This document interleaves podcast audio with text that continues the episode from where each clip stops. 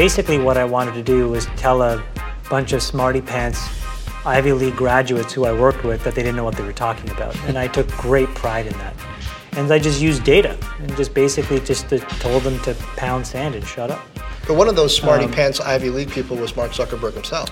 Yeah, although to his credit, he really wasn't, because he dropped out after 9 months. Right.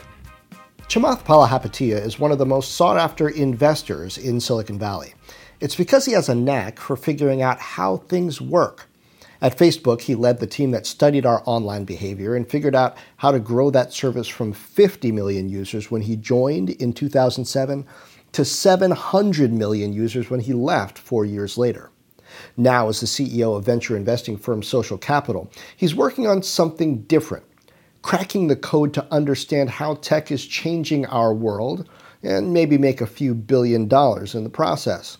It's quite a journey for Palihapitiya. He grew up poor, an immigrant from Sri Lanka, with a knack for numbers, a talent for gambling, and the proverbial deck stacked against him. I'm John Fort from CNBC, and you're listening to the Fort Knox podcast, Rich Ideas and Powerful People. I do this weekly, bringing you the highest achievers. We're going to learn how the very best climb to the top and pull out lessons along the way. If that sounds good to you, make this a habit. Apple's podcast app is the most popular way to do that, but there are all kinds of great ways. Mainly what I want you to do, subscribe, so this gets to you automatically. One less thing to worry about. I visited Chamath at Social Capital's offices in Palo Alto, California, to get an up-close look at how he thinks. One of his deepest insights? Getting the right answer is overrated. Real growth happens from examining our wrong answers. Here's Chamath Palihapitiya. I think the way that I think about it is there are really two kinds of companies now in the world. There are the disruptors, and then there are the disrupted. And increasingly, it's really crucial to be able to understand who the disruptors are, and then also the implications of what they're building so that you understand how to fix the disrupted. And the reason why I think that's important is that too often now we go to the lowest common denominator of this like dystopian world where the robots and the cyborgs all have jobs and the rest of us are kind of, trundling from one random task to another. And it doesn't have to be that way. And so for me, what I'm trying to build is an organization that invests in some of these disruptive technologies, but channels them in productive ways, that creates new classes of jobs, that allows people to be trained in those jobs, that allows us to have an economically vibrant fabric, but at the same time learns from those companies that would otherwise be considered part of the disrupted class, and to help them, frankly, be more sustainable. How's it going? I would say that it's early days. When I left Facebook in 2011 to start Social Capital, I actually drew myself a 50-year plan. And 50 years. I was I was in my mid-30s at the time, and I said, well, knock on wood, with good healthcare and good health, I'll be productive into my 80s and 90s, hopefully. Had you ever drawn yourself like a 15-year plan when you got out of college that took you through 35? To be honest with you, Facebook didn't exist. No, I don't see how you I didn't even have a 15-minute plan.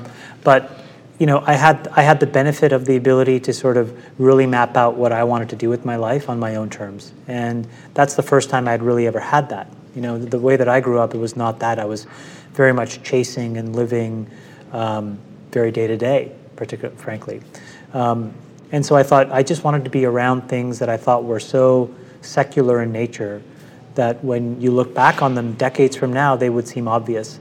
And then I wanted to be around those things. And so when I drew this plan up for myself, I said the first step is building the capability of creating a lot of these disruptive technologies or identifying them or being around them. And to me, that was probably going to take the first 15 years of this 50-year plan. Just to be able to identify them? Just to get good at it, to become repeatable at it. It's like anything else, right? It's like if you take professional sports, like the people that are the best are the ones that practice at it and divorce the result from the practice and the act, because the actual product of scoring happens in all kinds of random ways, but the act of purposeful practice and preparation is what gets you to that moment. You say that like a partial owner of the Garden State Warriors. Exactly.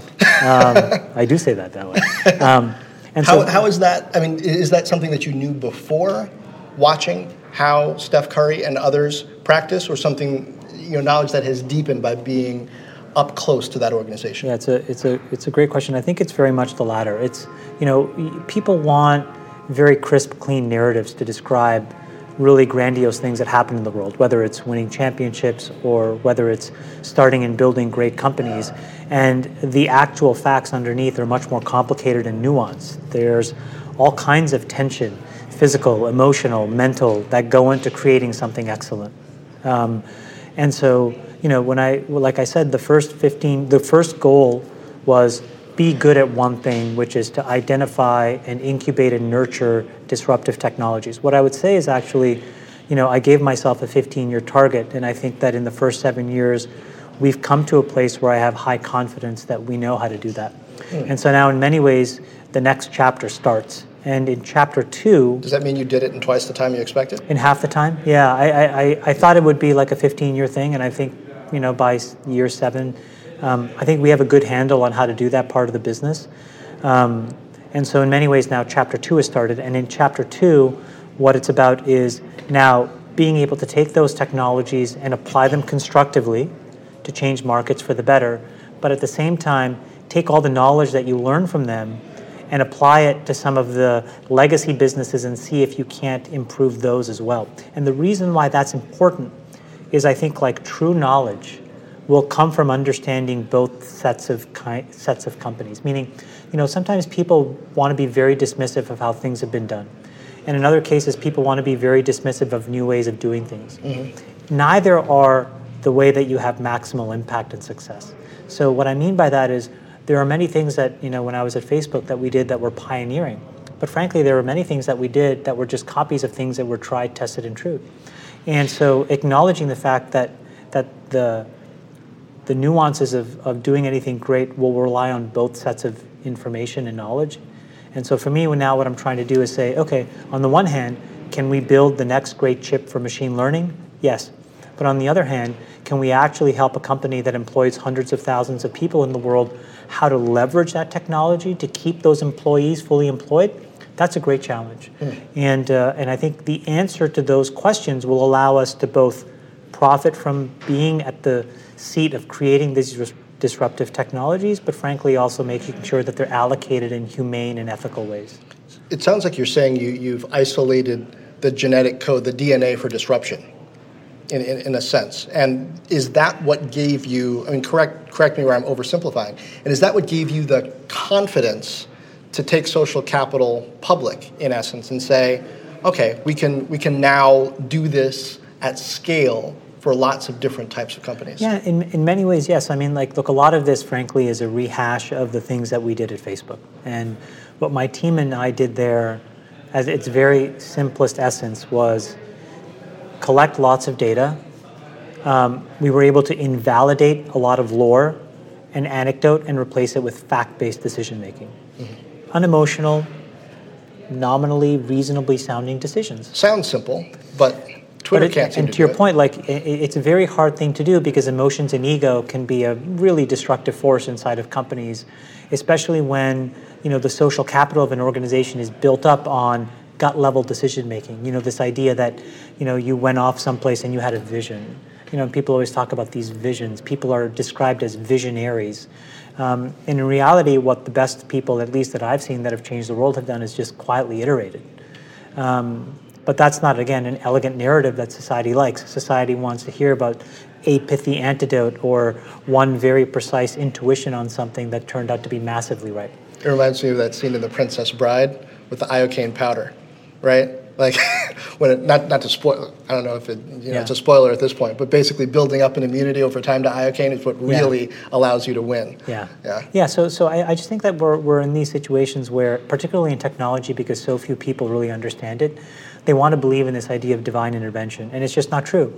And so a lot of our success at Facebook was about the diligence of working every day. Again, back to the process, the practice, not the outcome. Mm. And so when I started this organization, a lot of it was about rebuilding that kind of infrastructure and that capability to have very unemotional, fact-based decision-making. And so how that manifests is that whenever we invest in a company or we have an idea about starting a company, we try to implement tools and systems that allow us to understand what's really happening on the ground, meaning the actual atomic level data that the business is generating while it's trying to do whatever it's trying to do. So for example, my family's riddled with diabetes, and so myself and two other people started a diabetes business 7 years ago that helps large populations manage the disease.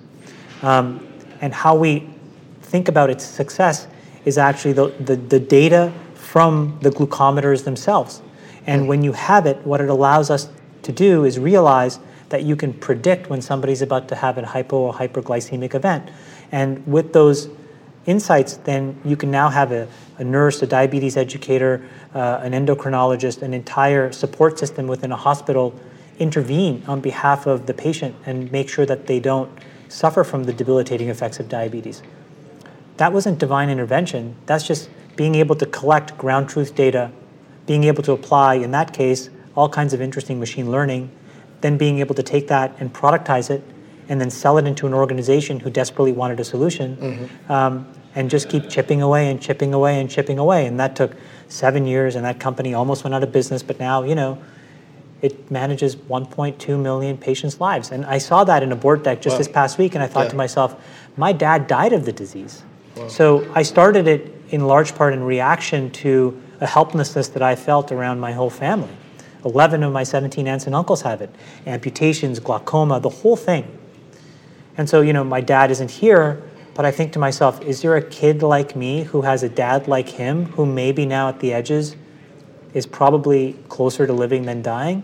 That feels really great. And how we got to that point was not, going to the top of a mountain and coming up with some, idea that just came to us. It was just chipping away, chipping away, chipping away in an uncelebrated manner, but having the discipline and the commitment to keep doing it. You immigrated to Canada at age 6, was it? 6, yeah. From Sri Lanka. Yeah. Tell me about your family of origin and the story. How did you guys end up moving to Canada? My father came from a pretty intellectual class of writers and thinkers, but economically not successful. And Sri Lanka is a predominantly Buddhist country, 90-some-odd% Buddhist, but very much like India in every other way. A very deeply entrenched caste-based system, a lot of hierarchy. My mom came from a much more commercially successful family, and they met late in life in their mid-30s. So it doesn't sound late in life, but you can imagine in the 60s in Southeast Asia, that's not what people do. They got married in their early 20s, quite honestly. In any event, they got married. My mom was a nurse. My dad was a civil servant. And my mom's brother helped get my dad relocated to work at the High Commission in Canada. Was that controversial at all, their relationship at that age and being from different backgrounds? Yeah, it's so funny. I've never actually told anyone this, but I found out subsequently after my father died, he had been married once before, all this stuff that I'd never known. So I don't know the complexity of his life, quite honestly. Again, in that culture, it's not the things; those aren't things were never shared with you. Right. So what little I knew of him was, preceding getting married to my mom, was just a very headstrong, willful person who largely sacrificed his education and his path in favor of his brother, who went to college, became a lawyer, who then they became quite estranged. In any event, so my dad was older brother. Yeah, and my dad was whip smart guy. But in any event, he, through the benefit of a relationship with my mom's brother, got stationed in Ottawa, Ontario, Canada, working for the High Commission there. And we all went over, myself and my sister, and then we had another sister born in Canada. And then we were there for the full duration of his tenure. But in that, the civil war between the Buddhist majority, us, and the Tamil Hindu minority really, really escalated. And during that period, we filed for refugee status to stay in Canada because we just didn't feel like it was safe for my father particularly to return. Right. And part of the reason was in this really weird kind of twisted fate, not only was the Sinhalese majority fighting the Tamil Hindu minority, they were also fighting an extreme nationalist wing of the Buddhists who also felt like there should be zero tolerance of this insurrection. And so if you were caught in the middle, you were being attacked by both sides. Wow. And so Canada accepted us as refugees, and and then it's a kind of a pretty typical hard scrabble story at that. I mean, I'm sure many others. So by no means did I have the worst of it, but you do what you need to do. My mom became a housekeeper. She never really became a nurse. She became a nurse's aide eventually. My dad kind of stumbled from job to job, worked at a photocopy store, sold encyclopedias, sold vacuum cleaners, just did whatever they tried to kind of survive. And then basically told me and my two sisters, like, hey, you better, get your shit together, because there's no soft landing here. Did you internalize that at the time? I mean, so many children of immigrant families do, and absolutely focus in on studies and saying, hey, my parents sacrificed all this for me. I can see it up close. Well, I mean, like it wasn't the words, it's the actions, and it's not just the good actions, but it's the negative actions. My dad became pretty dependent on alcohol. It became a way to kind of like deaden the pain, I think, lessen his frustration. But that also created really turbulent life inside the house. And so you had to be really vigilant and aware of what was happening at all times. Those are the negative things. The positive things were that, they would find money for music lessons. And it's like, how did they do that in hindsight? I don't know. But like, I learned to play the piano. I learned to play the violin. They exposed us to art and to culture. But to do that when you're sort of like, living on welfare, it's like, that takes a unique personality. It takes a unique kind of vision. So I felt it. I didn't have a bedroom. I didn't have a bed. I had a mattress, and we used to keep it in the closet of the kind of like the hallway, and I used to take it out, sleep in the living room, put it back, And it comes in stark contrast to where I went to school, because like by high school, I was going to the best high school that was a public school called Lisgar Collegiate in Ottawa. And everybody that went there was, quote unquote, rich in Canadian standards, successful, stable families. And so I was hyper aware. Was it in a way that made you uncomfortable, or had you internalized so much your uniqueness and what you had set out to do that it didn't matter? Yeah, I was less about how maybe special I was, but I wanted what they had, not in a zero-sum way where I wasn't. I didn't begrudge them the lives that they were living, but I just wanted it as well. We never went on vacations. We never learned to do some of the things that cost money, skiing or whatever. And that was fine with me, but I wanted to understand what that was like, and I wanted to be around it if I could, and mostly because, you kind of want what you don't have. Sure. But I never put that back on my parents.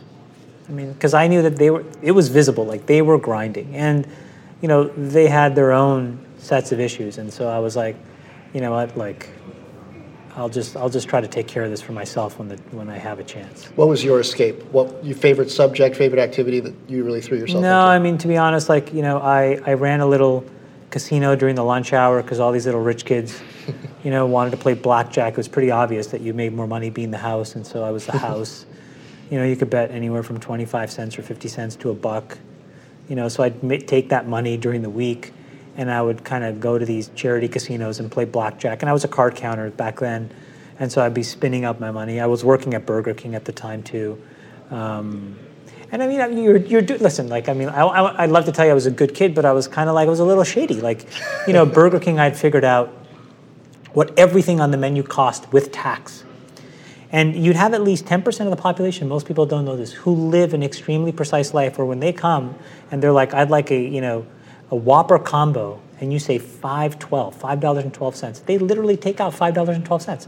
And so all you need to do is be in cahoots with the guy in the back for him to make the Whopper, and you don't put it in the till. So like, we would come up with all these little things, because like at the edges, it would just make us feel a little bit more like empowered, like an extra $5 made a difference for us back then. So that's kind of like the kid I was. I was kind of like, not that great in school, reasonably clever when it came to like risk and, things like card counting, math I was quite good, and just kind of trundling along. And then the riots in Los Angeles happened, and that was a huge moment in my life. 1991? Yeah, it would have been 91. Yeah. Rodney King riots, and this is why it's so great to be Canadian. You know, nothing happened in California. Nothing happened in America, you know.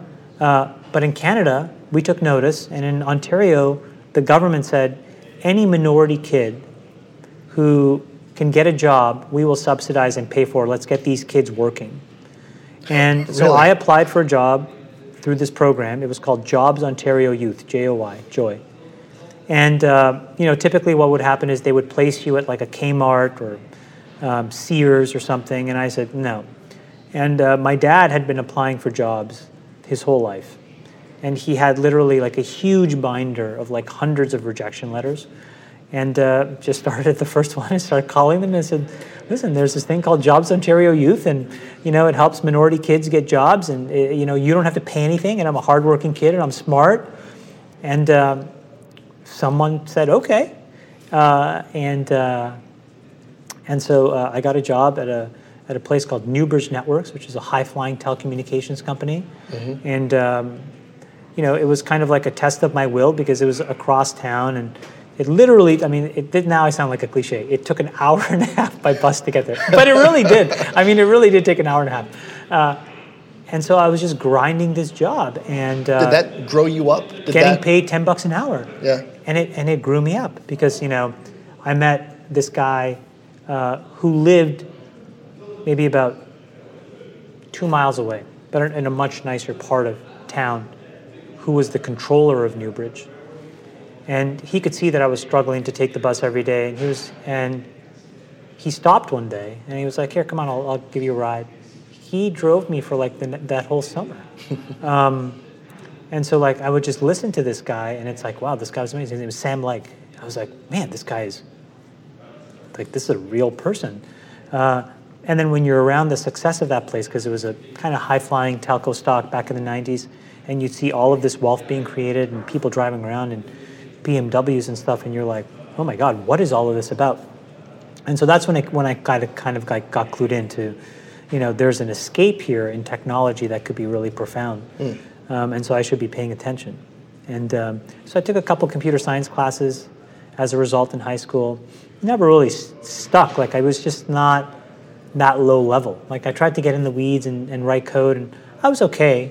I wasn't great by any means, and frankly, I didn't have a passion for it.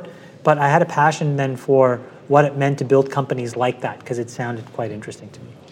You're studying the science of disruption now, but it's interesting to me. You come from the land of the disrupted in a way, right around where BlackBerry, you know, grew big. And then you went to work for AOL early in your career, running Instant Messenger, which is now dying. I mean, it's like officially being end of life, right, at the end of this year. Yeah. Did you learn anything in particular from being in those places that, you know, in retrospect? Yeah, everything. I mean, everything that I think I apply in success, I learned in failure or hardship. You know, the problem with, like, success is that it's so easy to conflate luck and skill. You don't really know whether it was you, whether it was timing, whether it's the moment. And then, unfortunately, that stuff is really corrosive because it gets into your mind, it drives your ego, and it defines, you know, your sense of self-worth in a way that's just not sustainable or accurate. Whereas in failure, what happens is you just like, you're basically like at zero. And you have to really unpack what was you, what was the moment, and then you have a really, if you decide to do it, have these moments of clarity where you can really figure out what your powers are and what you're really good at and where you can affect change in an otherwise difficult circumstance. And when you internalize that, you become really powerful. When did you do that for Chamath, and how did you end up at Facebook? Well, you know, that period, so, I mean, after I graduated from college, I actually took a very traditional job. I was a derivatives trader. I had kind of, even though I went through electrical engineering, I had kind of, you know, managed to get that job. And the reason I liked that job, again, it kind of like, it played on my desire to take risk and, you know, quote unquote, gamble, although I realized later on that this, calculated decision making and gambling look really similar on the outside in, even though they're not the same thing. But I had to leave that job because I just felt like I was going to get trapped by money. Trapped by money. Because I was poor and I needed the job and I needed the money. And then I needed their perspective on what making a lot of money meant and all of the encumbrances that it came with respect to your behavior, your personality, with respect to sort of like the things you can do and can't do. I would have just become a slave in a gilded cage. And I didn't want that. I wanted to be emancipated. I wanted to find my own path to be able to not have to be a subject of the man. And working at a bank just didn't seem that path for me. So I moved to Silicon Valley, and I worked for a small company that AOL had bought called Winamp. I remember Winamp. And that was it was crazy because it was at a moment in time where it was part of the AOL Music Group. AOL was trying to get a very complicated merger with Time Warner done. There was all this antitrust scrutiny around the music space, and so we were handcuffed. There's many things we couldn't do. Then separately, there were all these things that we tried to do. So, nobody knows this, but we created the first 99-cent download store. And we were able to do it because we had all these credit cards on file from all of the customers of AOL. And it performed beautifully. But then when you try to go to the powers that be within the AOL infrastructure and convince them to launch a 99-cent download store, they all said no for political reasons. So you deal with this failure. None of it made any sense, but then you become really resilient, and then you figure out how to get great ideas to win and how to get great ideas to market because you wanted them to win. I thought for a moment you were going to say you become really resentful, but you said resilient.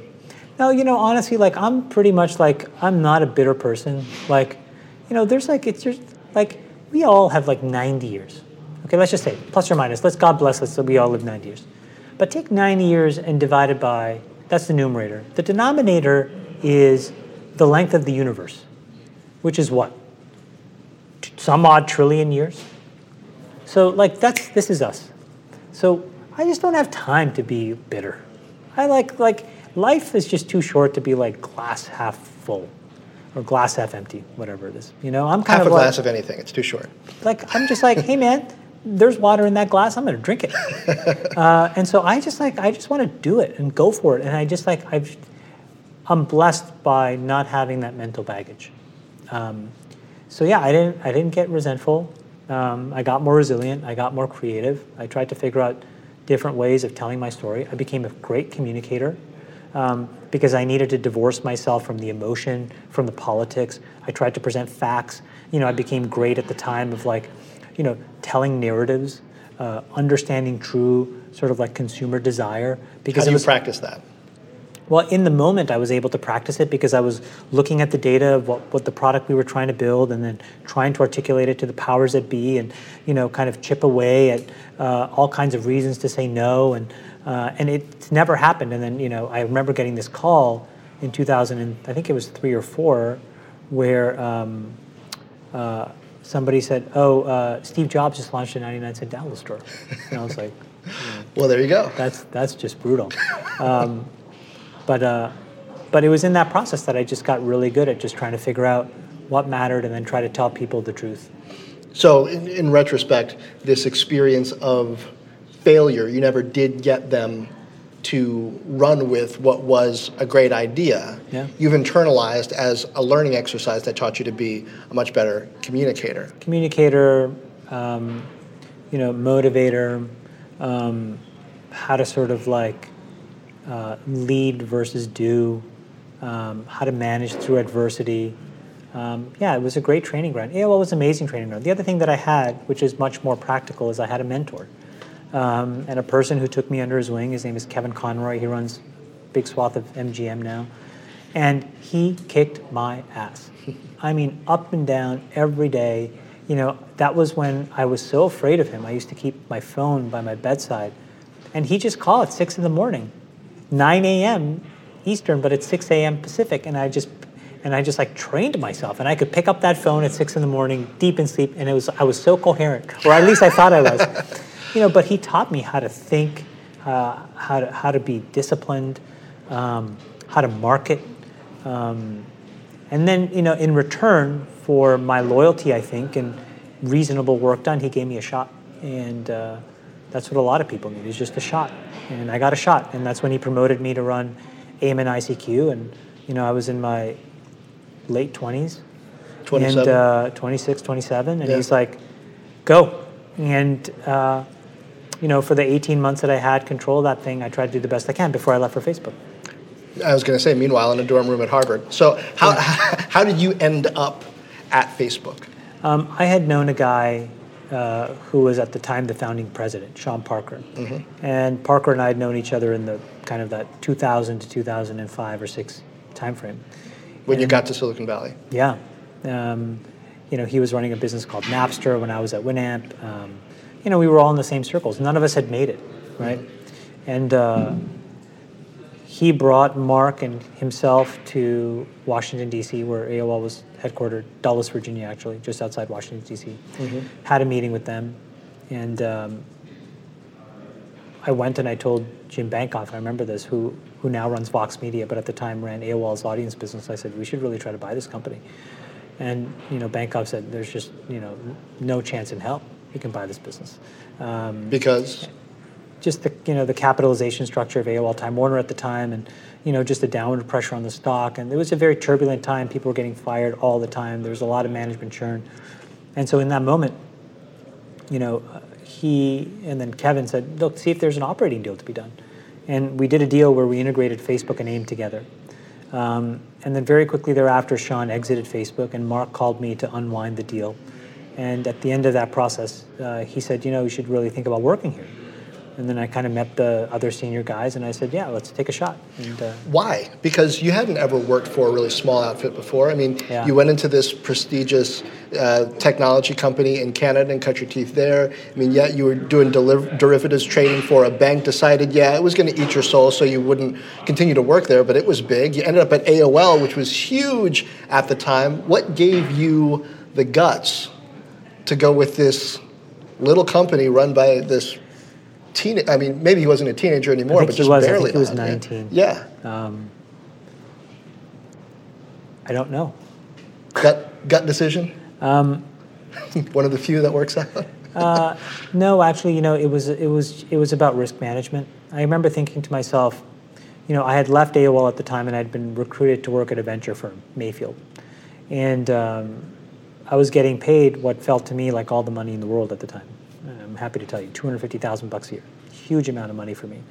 This was like line of sight to, you know, getting completely out of student debt, getting my parents completely sort of like into a situation where they could afford a house, you know, help subsidizing some of my sisters. And I had been, you know, half my paycheck every year until that, every year was going back to my family. So it's not like I even was able to celebrate any of the trappings of anything, because take my salary, divided by 2 for taxes, then divided by 2 again, and that was my effective salary. So in any event, I remember thinking to myself, okay, well, you know, here's what my expected value is at Mayfield over the next 5 years. And I said, what is the distribution of outcomes at Facebook? And I basically, like, most of the scenarios were less than it. But there were a few scenarios where I could make a case that it could be equivalent to what I would make at Mayfield over a 4-year period, and in a very, very small number of cases where it would be in excess. And I said, okay, the mathematical answer is that it's probably easier to just stay where I am. And then I said to myself, but if I can go there, and if this thing does fail, so meaning the outcome is in one of those kind of like equivalent or worse situations, what will I still have? And what I said to myself was, I will have met some of the smartest people in the world, and I'll be in the game. And I will have learned something about myself, of whether I can do something at a really early stage scale, and whether can I do this on my own. Am I sort of like, you know, have I been trained now, and am I ready to execute? And so I took the shot for most of those reasons. And what was funny at the time was I actually had an offer, or somebody was recruiting me to be CEO of a business. What kind of business? It's like some internet business. I can't even quite honestly remember. I just remember like getting called, thinking to myself, wow, maybe I could be like, you know, the chief versus the Indian. Mm-hmm. And... but when I spent time with the team at Facebook, I was like, wow, this is kind of like fun, and nobody knows what they're doing. And I thought that's probably a place where like I can learn something. And so even if it fails. Even if so it maybe fails. The lesson from the whole Winamp AOL experience, sometimes what you learn from the failure is just as important as winning. And you calculated that what you would learn at Facebook? Yeah, and also, John, quite honestly, I was like, look, I've never really been around something that has succeeded. So, I mean, I know what failure feels like, and it feels okay. I mean, you know, it's not life-threatening. Like, life goes on. Like, you know, you try some stuff, some works, some doesn't. You know, you're subject to market conditions. You're subject to internal politics. And I had kind of become relatively resilient. And I just thought, how much worse could it be than that? And so I was like, yeah, I'll probably learn a lot. It seemed like it was the next arc after AIM and ICQ to me, right? Because I had been so deep in that business where I could tell, like, there's something that Facebook was scratching the surface on, especially in a world post-MySpace and post-Friendster that was really unique. It had just started to figure out how to experiment with algorithmic feeds. And so there was enough surface material there where I was like, I'm going to learn a ton. And thought... this former card-counting teenager, former derivatives trader, always been comfortable with numbers and calculating risks, and up in this position with Facebook, which is the biggest data problem, post-Google of a generation. Absolutely. And you end up in the position of chief growth hacker. Yeah. You're tackling the kinds of problems having to do with people and outcomes that the technology world has never really wrestled with before. Never. No, and in fact, I think what we're learning now is how complicated and nuanced these issues really are. When I created the growth team, I said, okay, basically what I wanted to do was tell a bunch of smarty pants Ivy League graduates who I worked with that they didn't know what they were talking about. And I took great pride in that. And I just used data and just told them to pound sand and shut up.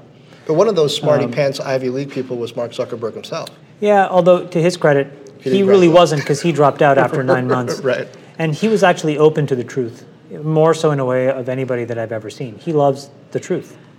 But again, in success, you get a lot of people that conflate luck and skill. And in the early days of Facebook, there were many of those people. So part of it was just decapitating their political and social capital, which happens by just telling the truth. But in that, what we figured out was, to your point, how much of a system it was. And what I mean by that is that as much as we all believe we're individuals, we all act within a range of outcomes that, frankly, can be modeled mathematically and be highly predicted. And it's no different than, you must think to yourself sometimes when you go to Google and you start typing in a few letters and it instantly knows. And you think to yourself, well, is that the same search result that everybody else gets? And the answer is no. And then you must think to yourself, well, how creepy is it that Google knew what I was thinking? And the answer is, well, you probably, in a whole bunch of many other subtle ways, told them. You just didn't realize it. I like how you're counting the cards in my search behavior right now. Right? And so I think we reduced... a lot of theoretical complexity to that simple insight, which is that humans are telling you in passive and active ways every day what's in their heart and mind. And when you collect those signals and you learn, you can become really good at giving them what they want, but then you also become really good at understanding their behavior. And now, unfortunately, in some rare edge cases, in manipulating, well, one would hope they're rare, in manipulating their behavior as well with this whole fake news stuff. Yeah, I was just going to ask you about that. Is that the sort of thing that, granted, it's been a long time since you were at Facebook, but outfits like yours were set up to anticipate? No. The fundamental thing that I want to make sure is clear to everybody is, technology by design is deterministic in the following way, which is that whatever can be done and whatever is possible will be done. And what we need to do is have the moral and ethical discussions around how we prevent the broad implications of how technology can be used, not just in positive ways, but in ways that are poorly understood. Are you saying it's impossible to anticipate everything? Absolutely. Like, you know, I'll give you a simple example.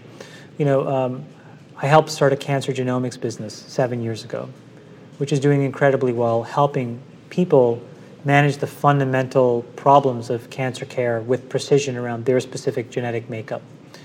It stands to reason that within the next 10 years, we'll be able to take that profile and makeup of who we are genetically and precisely start to target things that can make us sick. And then eventually someone will say, well, what about the things that could make us sick in the future? Well, what's the difference between something that could make you sick in the future versus something that could, frankly, just be optimized for you in the future? It's a very slippery slope. And so the type of gene editing technology that people are experimenting with today for the, you know, foreseen future will be used at eradicating disease. That's a fantastically positive thing.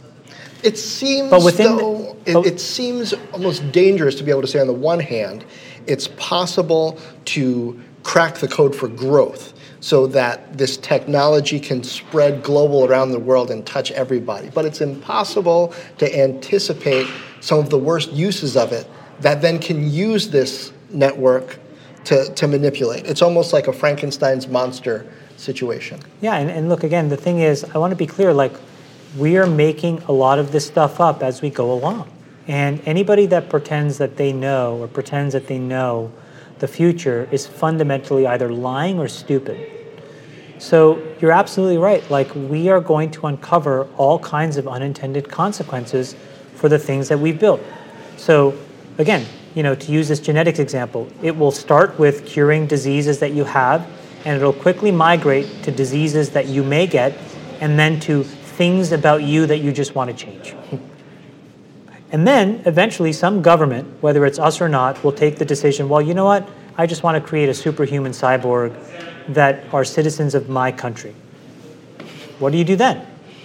So, you know, there are all of these issues that I think we have to grapple with around technology that that we are only starting to scratch the surface on now, and they all come back to this idea of we are building things we never thought were possible. But we just have to be honest that we're also probably not well equipped to realize the full breadth of the implications. So should we regulate that in some way? Yeah, has to be. Now the question is how. And you know, this is where I think like you get this intersection of governance and politics and technology that we've never had to contend with before. You know, the last 30 years have been about unbounded gains, where technology has largely allowed things to be cheaper, faster, better, where the aggregate value creation was undeniable, with very, very few consequences. But now I think that has changed. And so we're going to have to really grapple with that, and that's going to require a level of conversation between governments, between companies, populations, and it is a global discussion. It cannot happen at a national level, because it's irrelevant what happens in any one country. That's why, frankly, the current political climate has to be really thought of with skepticism, but also with some graveness. Because, you know, sticking your head in the sand and just saying, oh, we as a country can figure this out is not going to solve it. Because whatever we do, it's like playing whack-a-mole. Some other country can decide to go the other way. And so it's about creating a moral framework that everybody agrees with. I hope one day in your 50-year plan you can crack the code for social disruption, and hopefully we can figure out. I mean, by the way, that is chapter 5. Okay. So I'm glad it's in the plan. Chamath, thank you so much for all this. Thanks, John. Thank you. My thanks to Chamath Palihapitiya. I'm John Fort from CNBC, and this has been Fort Knox, Rich Ideas and Powerful People. Subscribe on Apple's podcast app or wherever fine podcasts are distributed. Please do leave a review if you enjoyed this. Also, subscribe to the Fort Knox channel on YouTube. That's FortTknox.com/YouTube. Follow me, John Fort, on Facebook and Twitter.